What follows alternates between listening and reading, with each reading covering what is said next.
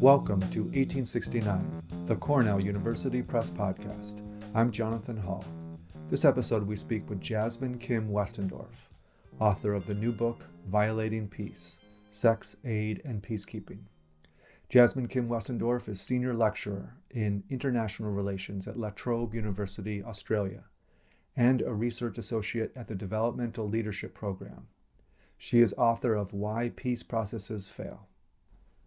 We spoke to Jasmine Kim about the consolidated data that she has collected in her book, showing that sexual exploitation and abuse has happened in every peace operation and every peace-building process that the international community has been involved in, and that it continues to this day. This ongoing sexual misconduct has significant and long-term impacts on the capacity and credibility of the international community involved in peacekeeping. And Jasmine Kim's new book offers concrete policy suggestions that more effectively address this phenomenon in future peace operations. Hello, Jasmine Kim. Welcome to the podcast. Hi, thanks so much for having me. It's our pleasure. Uh, well, congratulations. I want to give you a congratulations on your new book, Violating Peace, Sex, Aid, and Peacekeeping. Uh, it's a very important book and a, a lot of research that you've put into this book. First question I wanted to ask was, uh, what's the backstory? What, what brought you into this, this topic? Yeah, it's Really, it's a very winding and confusing backstory in a lot of ways. I never set out to write this book and I never set out to research this book. And it came quite as a surprise to me.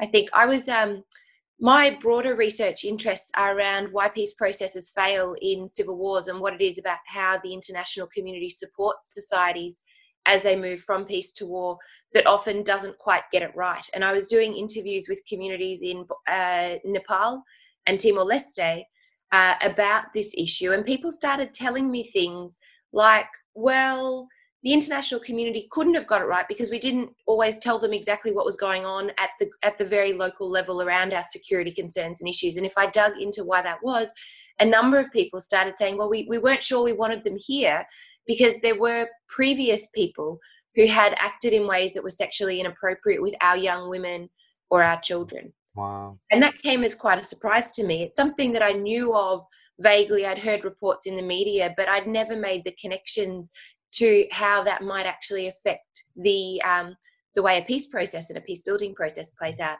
And so I did some digging and I realized that sexual exploitation and abuse is something that has happened in every peace operation, in every peace building process uh, that the international community has been involved in, that it's a really diverse issue. And in a lot of ways that it's a really tricky one. There has been twenty years of policy development on this issue now. There are a lot of great people who've been working very hard to try and prevent uh, sexual exploitation and abuse from being perpetrated, and yet it continues to happen. Every time it happens, there's an international outcry, or every time it hits the international media, I should say, there's outcry. And world leaders say things like, this affects our credibility, it undermines the capacity of the United Nations. But there was actually no data, no solid consolidated data on how that happens. And that's what prompted me to write this book, to try and investigate actually what happens when those who are sent to protect and assist violate um, the people who are some of the most vulnerable people in the world, and how that affects the long-term outcomes of peace-building processes. You know, does it actually make peace less likely to stick? Does it affect the um, the society in that post-war state for a long time? Does it, how does it affect the economy, the security institutions, the judicial institutions, and so on? Wow, it makes total sense um, that that sexual exploitation and abuse would have an incredible impact on on peacekeeping. And and as you were saying in in your uh, what you experienced in your field research is that residents and citizens of the countries involved, they're like, we don't know if we want these people back. So obviously, we're an academic publisher. This is a, this is a, a book aimed towards academics, but it also has broader reach to people in the field. Um, how do you hope your, your book will make an impact, both in academia and outside of academia? Well, I think the book makes some really interesting findings, and they weren't findings that I expected when I set out on this research. I thought it would be, um, my my sort of my hunch was that I would be able to show a really strong impact that these abuses had on trust between local communities and peacekeepers. I didn't expect to find so much evidence, which was based on interviews in uh, Bosnia, Timor-Leste, with the humanitarian community, with the United Nations, I didn't expect to find so much data that really showed how these behaviours fundamentally undermine all of the U N's goals when it goes into peacekeeping operations. It undermines the establishment of um, uh, robust security institutions. It undermines the uh, the cultures of human rights that U N peacekeeping and humanitarian organisations aim to cultivate. It obviously harms civilians and, and violates human rights.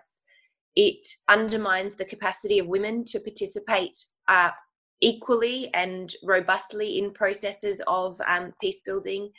Uh, and it it fundamentally challenges the, the, the values that under, underwrite U N peacekeeping operations, values around human rights, justice, equality, respect, um, protection, and so on. And I think that's probably where I hope this book has the most impact. When I've spoken to people in the field about this issue, there are those who are in senior positions who take it very seriously, but who ultimately think it's an issue of code and conduct. And if we just get the rules right, people will stop abusing and exploiting local populations. And I think what my book shows is that this is much more severe than that. It's a much greater and much more complex issue that requires greater resourcing and greater attention to how it feeds into um, other challenges facing U N peacekeeping, around the relationships with local communities, the dynamics of power, um, around how the U N aims to, um, and other organisations try to address issues of uh, conflict-related sexual violence, um, marginalisation, uh, and how the behaviours of peacekeepers on a very personal level can critically affect mission outcomes. So what I'm hoping this book can do is garner, I guess, a, a broader response to the issue that addresses it more holistically and in, in a lot of ways puts it at the heart of some of the challenges facing peacekeeping, rather than an issue that sits at the periphery, that's just one of individual uh, men who perpetrate violence against individuals or groups of women and children.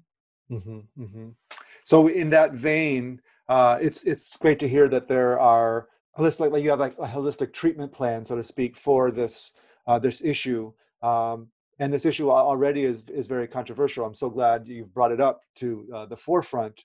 What arguments within the book do you see as the most controversial?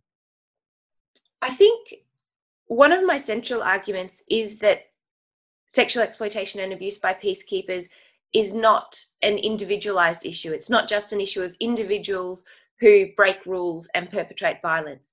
It's a much deeper, much more systemic issue.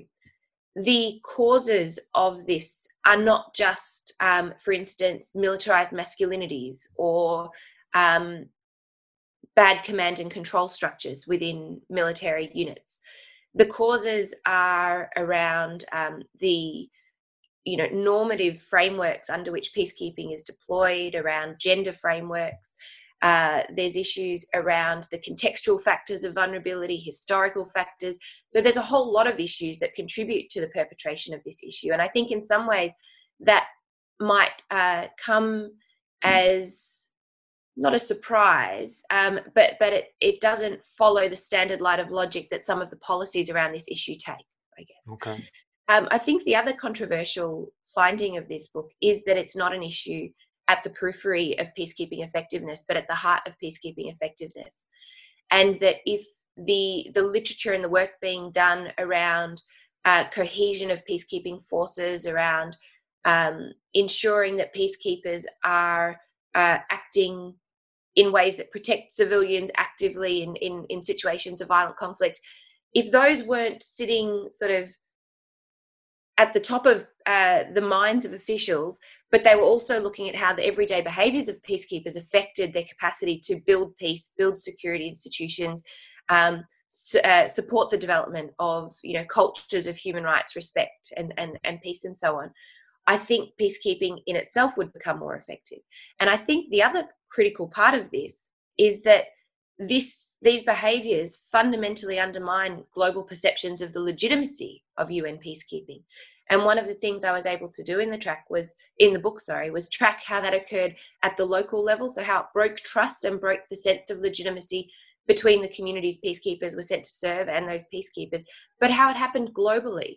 and the way that affected the willingness of communities around the world and states around the world to contribute funding for peacekeeping, um, personnel for peacekeeping, uh, whether that that affected their willingness to give to humanitarian organisations more broadly as well, given the, the way humanitarian and civilian staff are often complicit in these behaviours as well. And I think in a lot of ways that will come as a surprise to many people, that tackling the legitimacy crisis facing peacekeeping and humanitarian action globally hinges in a lot of ways on these behaviours of, of peacekeepers, humanitarians and others associated with peace operations. You make a really powerful argument. This, as you said, this is at the core of the problem of, under, and it completely undermines everything that the U N stands for. If you, if we could snap our fingers and get this book into the right hands, who would that be? And secondly, what, what would you? I, I know you have uh, proposals within the book. What would you ask these folks to do? I would love. If this book would land in the hands of the people responsible for peacekeeping policy at the United Nations, and also in the hands of the mid and senior level uh, leaders who who lead units in peacekeeping operations and in humanitarian operations, which work alongside those. So that's not just the, the military and the police units, but the civilian organi- the, the civilian arms of U N action, humanitarian N G Os, and so on. Uh, because it's really up to those people at the mid and senior levels, rather than the very global levels. Um, they're the ones who can change the culture around uh, how people within their organisation behave and how allegations of abuse and exploitation are dealt with, um, and how prevention can occur more effectively.